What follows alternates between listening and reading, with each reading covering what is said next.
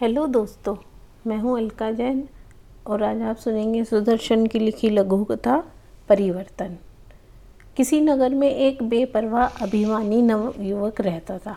उसका नाम सईद था। वह बड़ा ही सुंदर था। उसका रंग गोरा था, चेहरा मोरा भी अच्छा था और आँखों में मोहनी थी, पर वह मूर्ख था। जब वह बाज़ार जाता तो रास्ते में एक बूढ़े फ़कीर को देखकर हंसा करता था।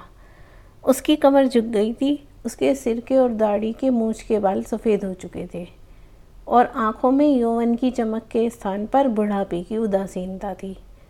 वह बूढ़ा था और सईद उसे देखकर हंसा करता था।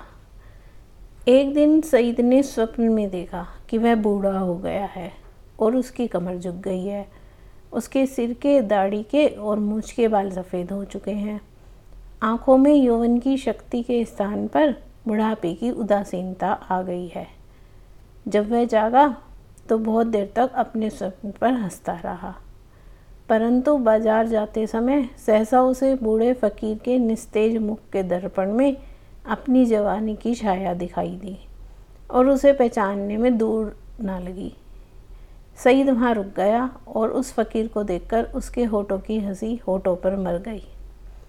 अब किसी नगर में एक युवक रहता है। उसका नाम सईद है। वह बड़ा ही सुंदर है, उसका रंग गोरा है, चेहरा मोरा भी अच्छा है और आँखों में मोहनी है।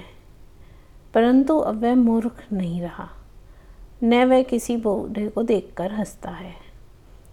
तो ये थी आज की कहानी। आशा आपको पसंद आई होगी। अगर मेरी कहानी पसंद आई हो तो पॉडकास्ट सुनते रहिए। धन्यवाद।